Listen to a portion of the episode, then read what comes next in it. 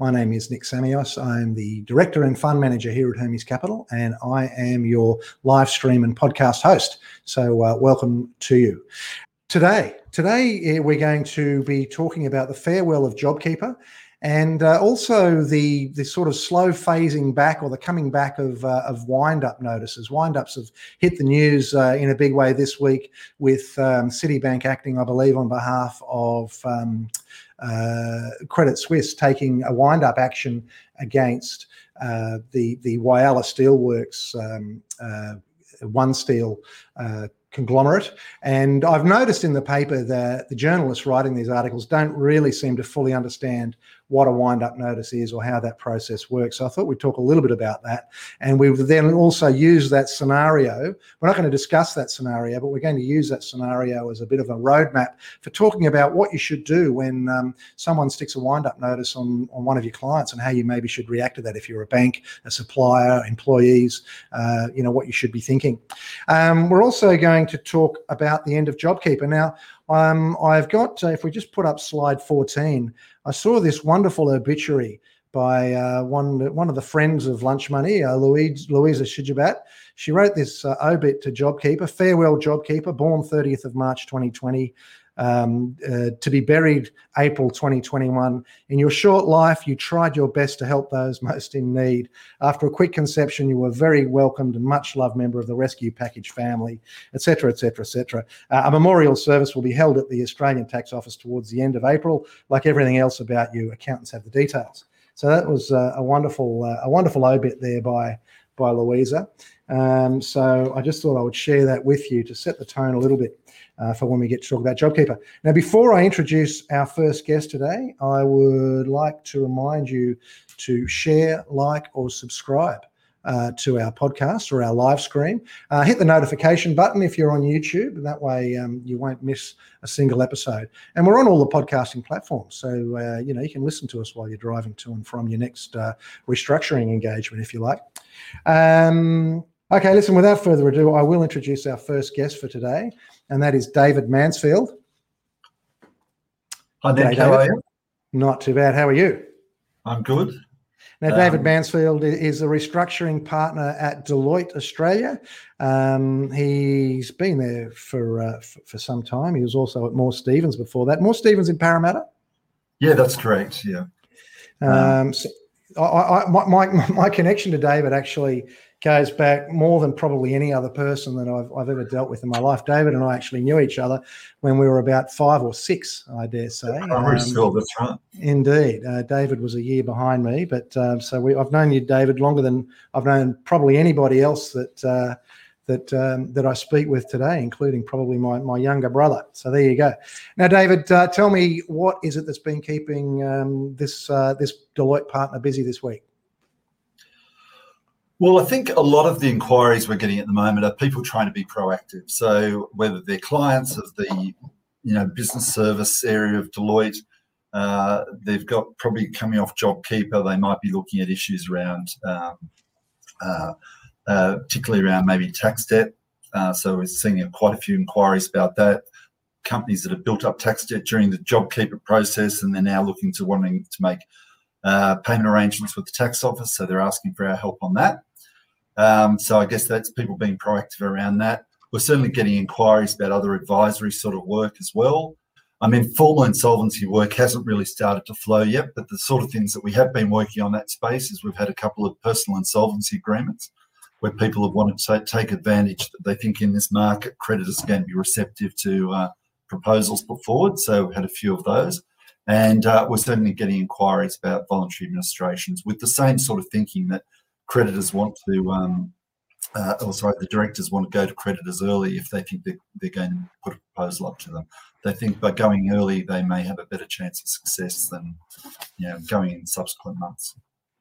Okay, well that's that's very interesting. I mean, you, have raised a couple of points there. Firstly, you you are seeing people being proactive. Um, I mean, I speak to insolvency people, and they're not they're not necessarily getting a lot of even preemptive phone calls at this stage still but you are seeing people that are acting acting sort of anticipating for their own businesses or are they worried about their customers Oh no, it's the it's well, it's professional service firms that are, are, are referring clients to us. Um, so yeah. it's, it's for their their clients. But um, and look, it's not widespread, uh, but we are certainly getting people coming to us on that basis. And I think you know they've had a bit of time to think about this because um, you know it's not like the GFC where things happen very quickly. That we've had months for businesses to sort of think about what happens when JobKeeper ends. Um, and, and what, Right. Well, yeah. I mean, we've had months to think about when it ends. Yeah. But I mm. guess, uh, yeah. So, uh, and you mentioned also tax debt. So there's a bit of uh, planning on on the tax side as well. Yeah. Well, there's certainly been some uh, businesses that have built up um, a, a, large tax debt. Um, you know, um, and some of that would be superannuation as well, a, a, lump in there. So particularly, you know, businesses that um, even if they had uh, JobKeeper support to pay wages, they didn't necessarily um, pay the superannuation. So they're often sitting on a combined liability of the tax office for superannuation and um, PAYG and GST, mainly PAYG. And of course, a, a lot of a lot of people ha- wouldn't have paid their tax debt in uh, paid the tax office in, in, in you know in 12 months. Uh, I was talking to some people in, in your trade who were who were complaining that um, whereas under normal circumstances they could get an insolvency matter where there's not necessarily any assets to cover their fees, but the good old ATO has uh, has maybe received some preferential payments. But if they haven't if they haven't been paid a, a nickel in the last six months, there's uh, there's nothing to claw back, is there? Oh, that's absolutely the case. Uh, you're right. Yeah, and uh, you were. I might, I might add a lot of them haven't been paying. Um, you know, some of those struggling businesses probably haven't been paying suppliers, other than absolutely ones they need for um, continued services.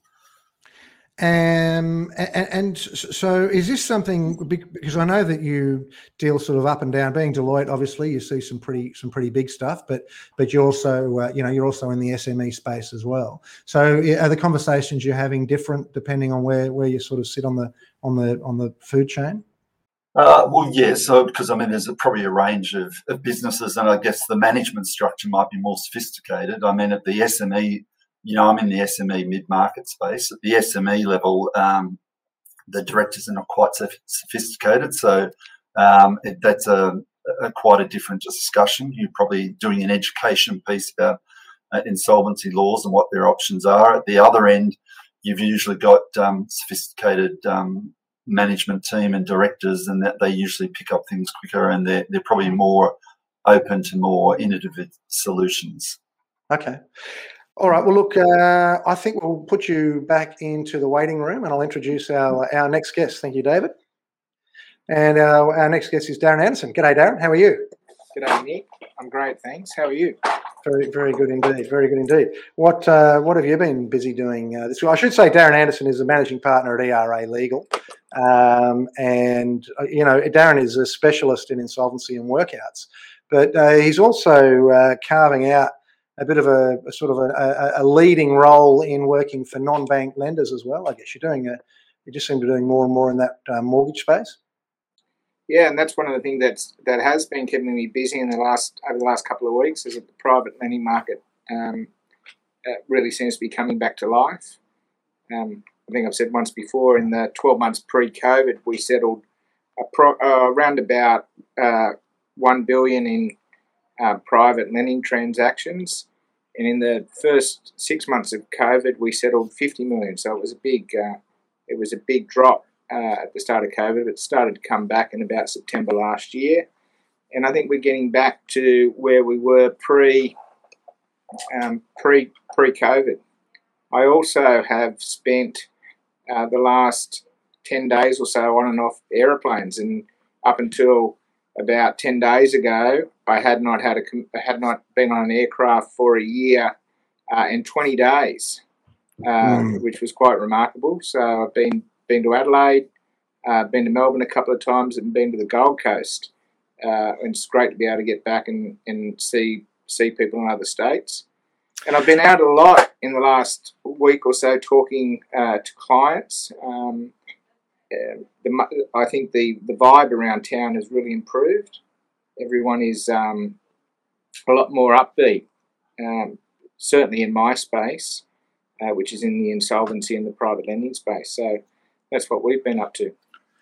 Um, now, um, David made a comment that um, he was seeing a bit of personal insolvency work, but also sort of the potential VA stuff where um, people are looking to take action uh, now because they think that creditors might be a little bit more lenient right now. What, what do you? What's your feeling there? If people are looking to restructure either their businesses or their personal affairs, can we expect? Do you think people are going to be a little bit more lenient now than they might be, you know, in the future?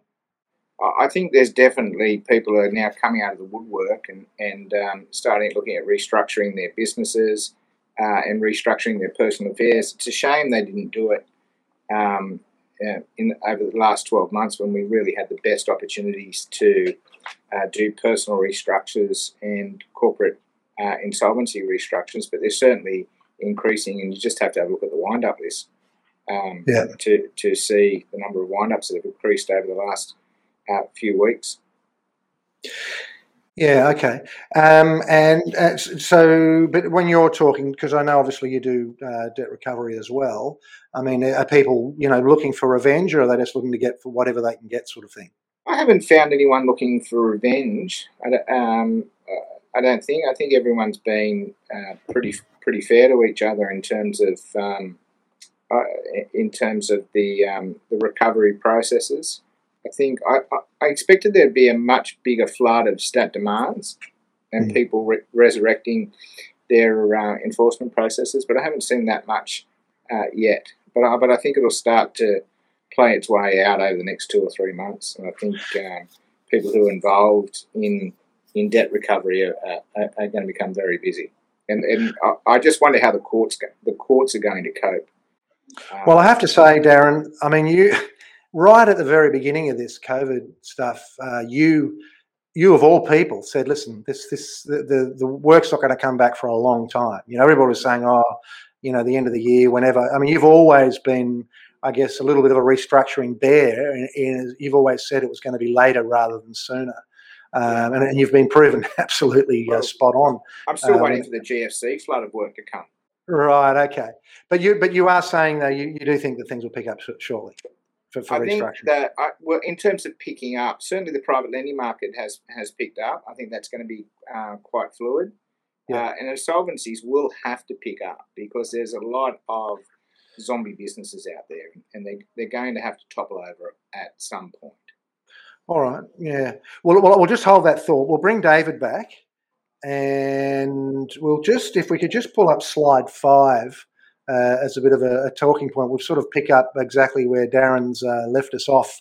Um, and you can see here notifications of company entering external uh, external administration or controller appointments uh, compared with the same week last year. So if you're listening on our podcast, um, you know, no surprise that we've got a blue line for 2020 and uh, it seems to be you know roughly 150 to 200 appointments a week and uh, you compare that to uh, the, a red line for F- FY uh, 2021 and the, the, appointments are still at a oh, you know running anywhere up to sort of a 50% of last year.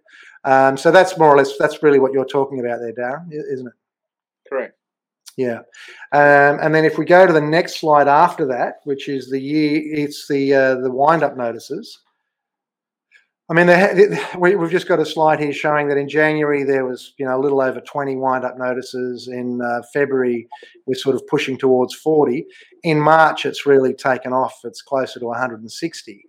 Um, but it's still not uh, uh, the highest of levels. But um, th- those numbers, I mean, that's a substantial increase on what they've been. Um, I wonder why. Why is it that they leapt up so much in March? Do you think, David? Well, if they were compulsory winding ups, I guess you know the um, the process for lodging, uh, filing statutory demands, and that working through the system, that will contribute in part to it. But I think, um, I mean, presumably the number of CVLs go into that as well. I think you probably it's probably just that seasonality that people come back in January. It probably takes them a little while to get to um, see an advisor, and that probably starts ramping up in um, February and March. And if you looked on that previous graph although the numbers were down, it sort of fit, followed that cyclical curve for after the you know the ramp up for the beginning of the year. So I think it reflects that. Right. Okay. All right. Well, look, we'll we'll move on to our next slide, which is um, uh, David. I mean, as you know, uh, we we here are the social media home for workouts and uh, restructuring people, and so we're actively monitoring the social media feeds of people like yourself. And um, you you published some uh, Deloitte. Uh, Deloitte presented some data very nicely, and if we could just show the first one, it's uh, basically looking at the impact of JobKeeper around the country. So starting off with this first slide, which shows Australia, what to just just just talk us through what's going on there. Well, I guess the green columns that you can see, and if we look at that, uh, the the chart immediately under the map of the country, that's the the national um, average for JobKeeper. But you can see that for the months from uh, October through to March, it's the amount of businesses that were on JobKeeper as it declines over a period of time, and you can see the um, the first four months. Then it drops down as JobKeeper 2 really starts, and then it um, it plateaus out to when it eventually stopped. But you can see the graphs on the far right hand side uh, that show state by state, and perhaps not surprisingly, um, the states that had periods of a, a, lockdown that affected their their economies, they're probably the ones that relied on it the most. So if you see Victoria, um, that the amount of businesses on JobKeeper declined by only 47% from its peak uh, or its start to the end. So that shows at the end there were still quite a lot of businesses on JobKeeper. And you can see also New South Wales was probably the second uh, uh, the second most state, 61%. Uh, the other states, Tasmania, uh, WA, and South Australia, they really didn't experience the lockdowns of the other states. Right. Um, so that's what that reflects. Right. So, so we've just again for the listeners, we've got these charts, and you can find these graphs on David's uh, LinkedIn feed if you look him up on LinkedIn. Um, mm. But uh, we're basically seeing that in WA, South Australia, and Tasmania, 70% of the companies that were originally on JobKeeper uh, dropped off by the end of JobKeeper, whereas, uh, as David just said, New South Wales 60% have come off, Victoria only 47%, Queensland 67%. What What are your thoughts on that, um, Darren? You've been travelling the country. Um, yeah, well, I think the the, the JobKeeper.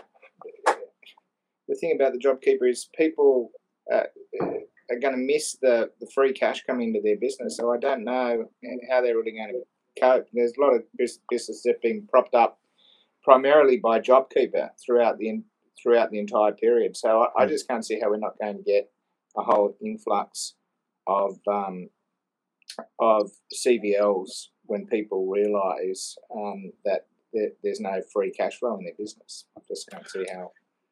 how, how yeah, well, I mean, I've certainly spoken to people that said, open. Yeah, yeah, yeah. But on the other, I know. I mean, it doesn't make any sense yet when you talk to people like David. Then it's not like their phones are, being, are ringing off the hook with, uh, with with this just yet. Just if we go to the next slide. Actually, we'll skip over the next slide. Go to go I, to I slide. Think, Nick, there are a lot of inquiries from insolvency practitioners I talk to. They there, there's always talk over the last couple of months about them receiving a lot more inquiry. Right. Not necessarily converting into jobs, but obviously over time the, the inquiry will convert into jobs. Yeah. And, you know, in that sector where we work, um, a lot of that activity is uh, the directors rarely take that initiative themselves. They're usually pushed. So, you know, it's a, recovery action by the ATO principally or the Office of State Revenue that drives their, them to take sort, some sort of action or banks. And none of those as a group are really pressing for payment. So I think that's why directors have got this this sort of window period where they've got time to think about things. Okay. Well, look, if we if we just skip to slide nine now, um, and we're not we're not going to sort of do a detailed state by state, but we'll just just to, just by way of example, uh, we'll just have a quick look at New South Wales here. Um, again, it's got the graph there of the total states, uh, sixty uh, percent off. Obviously, it's the urban areas that are very heavily concentrated, aren't they? You've got a bit of a it's a bit of a weather map here. You've got the rain clouds there showing that. Uh, um, uh, showing you know where where which parts of regional New South Wales, for example. I mean, what what what what is that data telling you, um, David? Is it it's I mean, well, I think, I think I think the takeaway from it is that the regional areas that were had non-tourist related businesses they've come back pretty strongly. I right. think uh, uh, urban areas um, and in New South Wales, it's probably um, it's probably areas you know like the top five or Lakemba, Campsie, Hurstville, Carlton Uh, these are areas that have businesses that are, you know, on JobKeeper and that they've been the slowest to um, come back. And, you know, that probably reflects in part, you know, the, the lockdown that New South Wales experienced. It's probably also, you know, that that hospitality sector and services sector in New South Wales is very, and Sydney is very strong, and that's been badly hit by that. And it hasn't bounced back. You know, you can see it in urban centres around Sydney. There's still a lot of businesses that are actually closed down. All right. Well, let's just have a, a look at Victoria. And again, very similar, except of course there's a lot more businesses on JobKeeper um, across the state, but particularly in urban areas. So it's still that area, still the state that had most businesses on um, JobKeeper. So, and again, the regional areas, non-tourist related, they're the ones that have bounced back pretty quickly. And Queensland, which is the next slide. Yeah, so Queensland, the the areas that are badly affected, uh, the region, regional areas are the you know far north Queensland that rely on tourism, which is perhaps not surprising. Um, yeah. Coincidentally, I was up in Cairns a week ago and in Port Douglas, and there are a lot of businesses that have just closed down. Um, so they've already closed down and exited. A lot of the hospitality businesses that you spoke to, they were on their, you know, they were saying that they're on their last legs. They really need to have, have a really strong period of domestic tourism to try and keep them afloat. They were just going into the school holidays, so that would that would be good, but they've got to have that momentum carry for, for quite a few months to come. And again, um, the other areas that are badly affected are, are those metropolitan areas. Any, any thoughts there, Darren? I know that you get to Queensland a, a fair bit.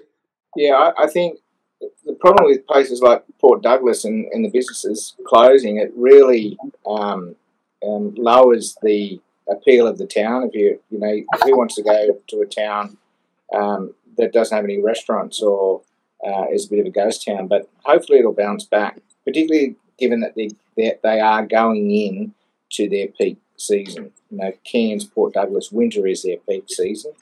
Uh, so hopefully, hopefully we avoid another lockdown, um, yeah. Uh, or we don't get locked out uh, of Queensland by the um, Queensland Premier, uh, and people can get up to uh, places like Cairns and Port Douglas and start spending some money. Well, yeah, the other, yep. So I was just going to add, you know, the other part about that is the cost of uh, accommodation, um, rental cars. That's actually still quite high up there. In fact, that there's been an element of like the Airbnb accommodation up there because there was no, or very few people travelling up there. Those businesses, a lot of those uh, operators have pulled their accommodation and they've gone to permanent rentals. So you haven't got that level of accommodation. So there is, in effect, less less accommodation. So if the tourism numbers pick up, um, you know there will be uh, high rates for accommodation. And I don't, I don't think, I don't think that people who can afford to travel, people who are lucky, um, like probably the three of us on this panel who can who can afford to travel, really don't mind um, paying the full rate for accommodation uh, and paying um, the full rate or a little bit more for for for, uh, for restaurant bills because we know how hard those businesses have suffered. Yeah. Oh, sure, sure. Well, yeah, particularly if you take along some uh, some of our mutual friends, Darren, and they start ordering the wine, uh, they're, they're, certainly not uh, not frightened to spend uh, when you and I are shouting. That's for sure. Listen, uh, just a very quick look at uh, WA. yeah, so same same sort of story there, and then um, you know, again, you know, I guess you know, interesting. Subiaco, Osborne Park, Nedlands, but again, WA overall is seventy two percent off, so it's not quite the not quite the story that the other states are. If we could just flick back to slide eight, this is a perhaps a more uh, another representation there of uh, companies entering XAD. So that's more or less the same story as that previous slide. Any further thoughts on that one, David?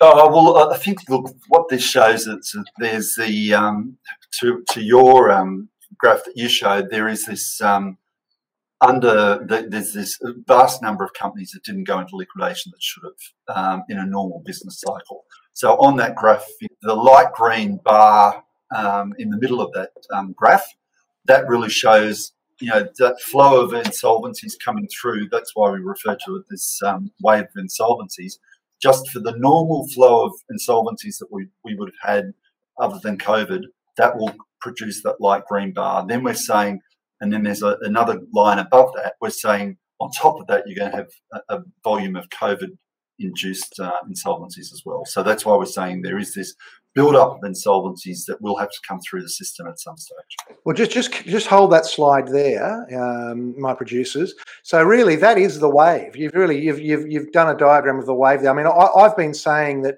when you look at the insolvency figures, you know, 2020 owes 2021. You know, an awful lot of insolvencies that didn't happen, and uh, you know they can't have just been.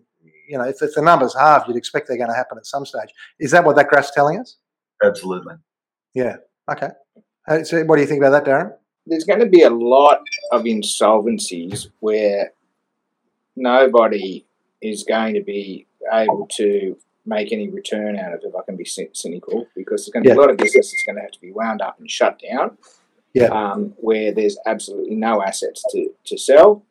Um, and there's no point in pursuing anyone for uh, voidable transactions or insolvent trading because those people, even if you did have an insolvent trading claim, won't uh, have any resources to meet it. So, uh, whilst there's going to be a flood of insolvencies, uh, a very large percentage of those insolvencies are going to be dead jobs. Yeah. Like, who would want to become a liquidator of a cafe in Melbourne? Yeah, what have you got to sell? You've got nothing. Well, uh, it's funny you should say that, Darren. I've noticed. Uh, I, I, can't remember if it's in my Facebook or somewhere. There's this stream of people selling, spruiking um, investment courses, how to buy a business for no money down. It's like the property spruikers. Then now they're spruiking businesses. I'm thinking, how are they doing that? Maybe it's these cafes. And David, thank you very much for allowing us uh, to use those slides. And I'll just remind uh, our viewers and listeners that uh, they can just go to your LinkedIn feed and um, or reach out to you via LinkedIn. Right, I'll put those details uh, when we when we do the uh, the show brief. Um, now I'm going to now we're just going to have a look at something else that was in the news this week. Now uh, we had Whyalla Steelworks uh, had, a wind up notice stuck on it by uh, Citibank, who I think were acting for Credit Suisse. Now, I am not across any of the details. I don't think any of us here are across the details. So the conversation we're about to have is strictly generic. We're not talking about Whyalla Steelworks. Uh, we're not talking about Citibank or, or, or, Credit Suisse. But it does raise some interesting questions. As I said, uh, the, when I saw the media coverage of it, they didn't really quite understand the wind up process. So um, I've drawn this hypothetical uh, unsecured creditors here um, carrying briefcases uh, who have initiated wind up action. So, just very briefly, given that most of our audience sort of knows what we're talking about, but some of it doesn't, Darren, do you just want to sort of dumb down for us what, what, what exactly that means? Um, in, in, the current context, I, I think it's a, a, a traditional uh, wind up um, notice where you serve a stat demand. This is direct direct to court um, on a basis of, of proving proving insolvency. But what, why, why, is, why are the unsecured creditors um, spending their money to wind up companies? Uh, if that's the question, um, I, I, really, do, I, I, I really don't know. Um, particularly where there are substantial institutional uh, creditors which will rank ahead of them, particularly, um, for example, the Commonwealth Government when when FEG comes in play, there's substantial secured creditors in front of them. So really, um, unsecured creditors, what the end game is, really hard to understand, particularly given that um, there are significant fees and costs involved in pursuing a winding up application uh, in the court. Often it is done by unsecured creditors in order to get some ransom money out of the out of the creditors. Um, yeah. So you know, file a wind up um, and hope hope you get paid out, paid out well, well, um, well wind up dismissed. But uh, in this instance, uh, it's it's obviously a much bigger play. I think I'm on safe territory without sort of upsetting anybody to say that you know that there has been a bit of a red rag to the bull in this situation where uh, where Gupta publicly said uh, I'm not paying. You know, um, so um, when I heard that, you know, uh, Darren, just under what circumstances, just again speaking generically, you know, under what circumstances can you not pay a debt? I mean, I'm thinking there's two circumstances: either you're insolvent, or the debt's not doesn't exist. So if there's no debt, then you don't have to pay it. And I think that in this specific case, Gupta's saying, well, I've got a three year agreement. There's a lot of technical stuff that we don't know about. So yeah. we're not talking about this case. Uh, but uh, yeah. Or, or is the owner of the business in the in the theoretical sense playing the too big to fail card? Yeah, well, that's interesting. I mean, again, again, for our listeners, what I've got here, I've drawn a picture of all the stakeholders. So I've got a theoretical client sitting in the middle of it. I've got a bank, I've got suppliers, I've got employees, I've got the government, and I've got these other unsecured creditors that we've just talked about. So we've just said really that in this scenario, we think we, you know, we're not exactly sure what's motivating them. Uh, there might be a ransom scenario, as Darren just said. It could be, as I just said, it could be a bit of a red rag to a bull situation. I mean, speaking generally, um, David, I mean, as when you when you become the administrator or the liquidator of a business, uh, you find yourself having to collect debts. Um, what ha- what happens if you you know you've got you start chasing people for money for the company that you're suddenly in control of, and they say I'm not going to pay. Um, well, I might just comment on that. The, the, other reason that might be driving some of this, the activity from people wanting to wind up companies, and that's often if they've got debtor insurance, they've actually got to take that step to put the company into liquidation before they can claim on the insurance. So that's that's sometimes an issue uh, that drives Otherwise, you, question why companies are, being wound up but for you know where they know there's no chance of getting paid. But that often drives drive that activity. Um, so if we're appointed to a company and we've got to recover debts and they don't pay, then you, we've got to make a commercial decision as to whether it's worth further legal action. And you know that'll probably go to the issue of you know the size of the debt. Um, litigation is expensive. Is, is it in dispute? Um, do we think the um, the debtor's got the ability to pay, and or did, the company have debtor insurance that we can claim on? But do we have to take it to a certain stage before we can claim the debtor insurance? Okay. So all right. Look, what, what we're going to do is we're going to, thank you for that. Yeah, that, well, that, well, the debtor insurance is a very interesting angle, and particularly in this specific case, is that there is insurance. But but let's. Um, what I want to do is just quickly go around this wheel because we are running out of time a little bit. So I'm going to ask you both. So we've talked about the unsecured creditors who are taking the action. Let's now just flip to the other side of that. Now, I, I in this particular case, I was listening to uh, ABC News the other day, and they were interviewing various suppliers and subcontractors and employees. And they they all said that they, they were really busy, they were getting lots of work. But in, again, just sort of talking generically, if if if one of your clients approaches you, David, or you, Darren, and says, "Look, I'm a little bit worried. My biggest customer has just had a wind-up notice put on them by somebody else. What should I do?" I mean, what's your general advice there, David, in a in a normal situation? Or yeah, not, again, not talking about this scenario specifically. So it's a customer of the business, so it provides services and goods to the to the business. That yeah, that's right. Yeah, that's right. You're, you're someone who is a supplier. They've come to you and said, "Look, I'm a bit worried. Someone else has stuck a wind up notice. You know, should I keep supplying?"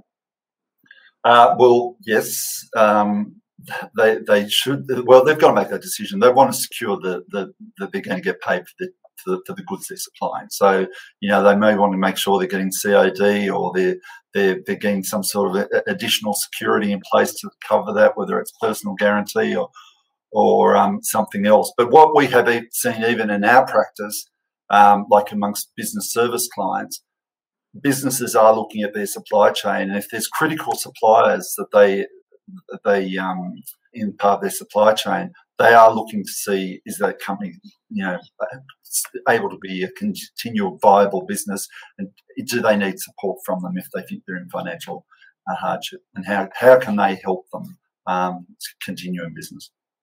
Darren, what are your thoughts? Because uh, you certainly can't take security all of a sudden, can you? Well, you can. You can. You can take. You can take security. I, I agree with David's um, comments. You can take security. I'd grab as much security if, as I can. Now, it may be that that security is subject to some form of challenge down the track if the company goes into liquidation. Um, but you can take some third party security, but it's much better to grab the secu- security and, and have it and have someone attack it than not have it at all. So I'd be grabbing the security. I'd definitely be going uh, COD um, immediately.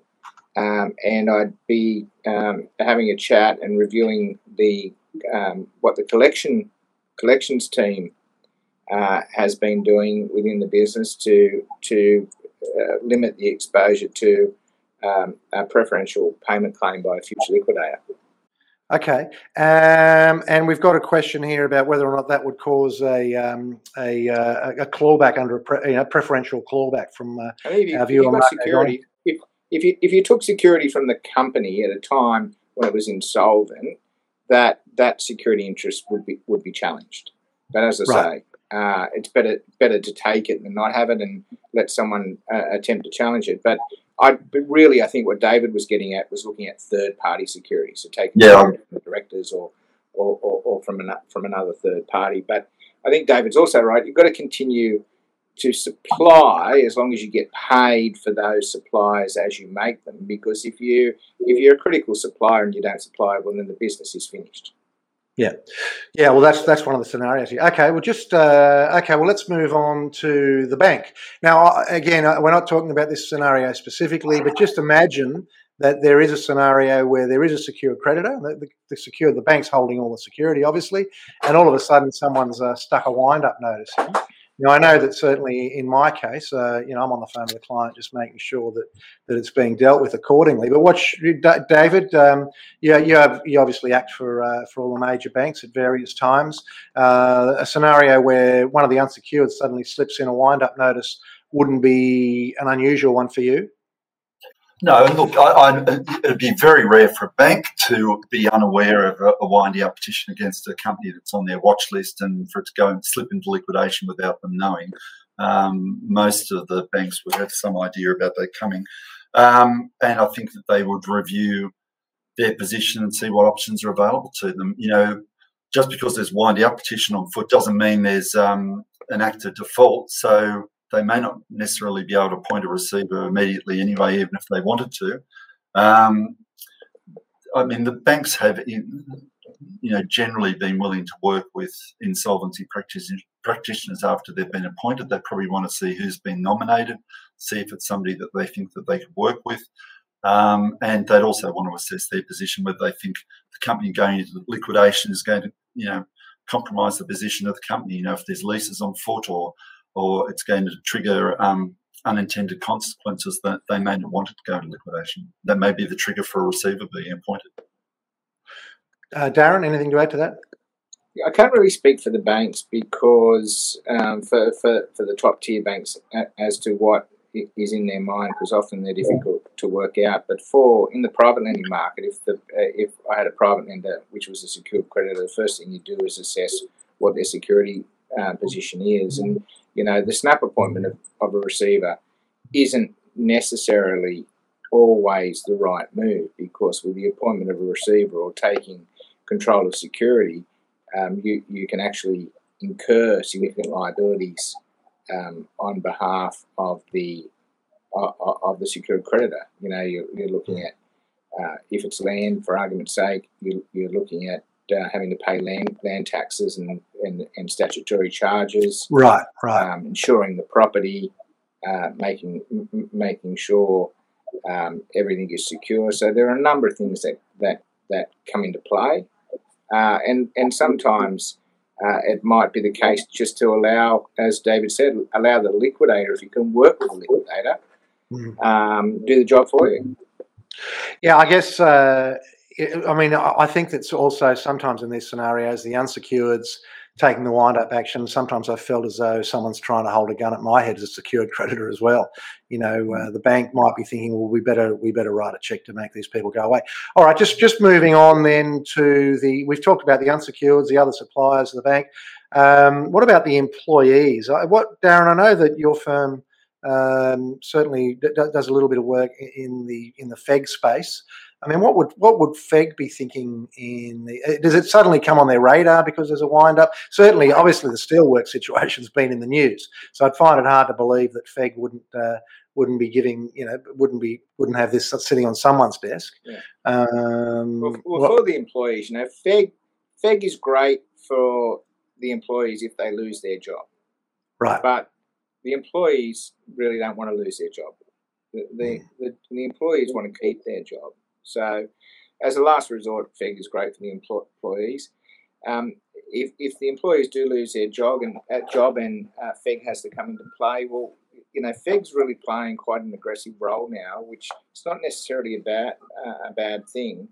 in in holding uh, liquidators and secure creditors to account in, in, in terms of what they do in relation to winding up winding up businesses.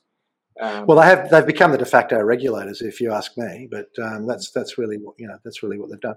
All right, look, uh, we, we are we are sort of winding on the clock. So I just thought we'd finally come to the other stakeholder, is the government. Now, again, you know, in this particular scenario, uh, you know, there's five or six thousand jobs, and we, you know, obviously, particularly South Australia, uh, doesn't want to see those those jobs go. I mean, nobody wants to see those jobs go, and so, you know, everybody turns to the government and says, you know, what are you going to do about it? And there's talk. I think we've got a, one of the headlines actually. Um, if I go to if we go to slide three, just briefly, uh, we've got you know, South Australia mulls bridging loan for Sanjeev Gupta's Whyalla Steelworks. Now, I wonder who's going to get that loan. Uh, does it go to Sanjeev, or, or you know, if he's got his, uh, if if he's got uh, someone winding him up, uh, I I just wonder is it, it, would the government then be bailing out the employees, or will they be in fact uh, bailing out Credit Suisse in this particular scenario? Um, and then we've also got Canberra, Mulls, Whyalla Steelworks rescue plan. So, you know, we've got the state government and the federal government um, looking at, you know, obviously they're thinking about trying to save those jobs. And I think uh, there might be an election coming up in South Australia. Is that right, Darren? Um, I'm not sure about this election coming in South, South Australia, but there's certainly oh. an election coming up uh, federally right. uh, before the end of the end of the year, in my view. But my question always is, you know, in a capitalist system, why government's um, bailing out private businesses? And, um, you know, private business doesn't want the government involved in their businesses when times are good, but uh, they want them. People want the government, want big government um, to bail out businesses when it suits them. So I, I, don't understand why the government would be bailing out um, this particular business. Well, I know myself that when I'm looking at a restructuring scenario, uh, I ask myself the question um, am I rescuing the bank or am I rescuing the client? I mean, it's one thing to rescue the client. Obviously, as I say, you want to save the business and save the jobs. But usually, you know, usually in order to be able to provide you know the business with with some extra cash flow, um, you've got to deal with the incumbent lenders. Now, if it's someone who's got a, who's got a wind up action, you obviously don't want to lend to a business and then they get wound up. So you need to deal with that. And if there's if there's a bank that might be taking precipitous action as well, uh, you don't want to be uh, you, you, know you've got to you, you, may have to pay them out in order to get your hands on security. So so my question is you know how do you make sure that you're bailing out the customer and not bailing out their, their, their creditors?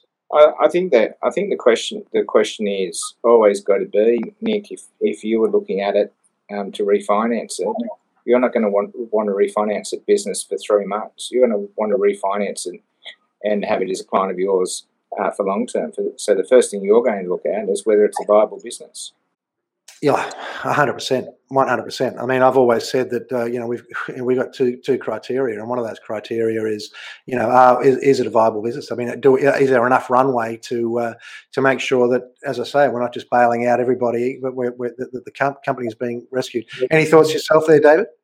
Oh, look, I won't talk to that, but what I will say about the federal government and uh, FEG for that matter as well. Um, you know, federal government agencies, there are there are signs where they're taking an all of government approach to a matter. So we've had voluntary administrations where there's been a proposal put up, tax officers major creditor.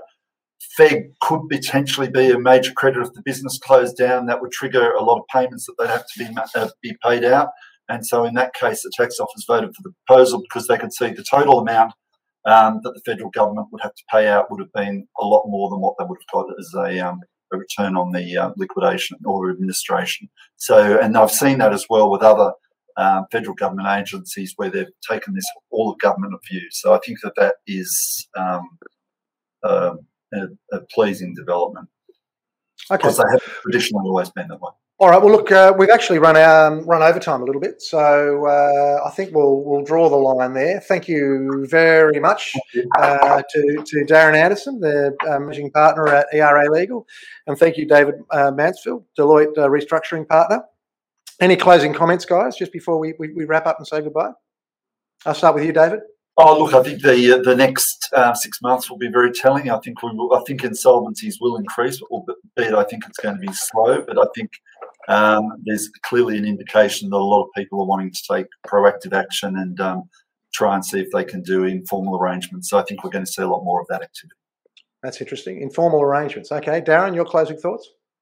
Um, my closing um, comment to people is get out and some, spend some money uh, over the weekend if you can afford to do so. Those businesses, particularly hospitality and tourism businesses, um, that have suffered so much, get out when you can and spend some money and help those businesses get back on their feet.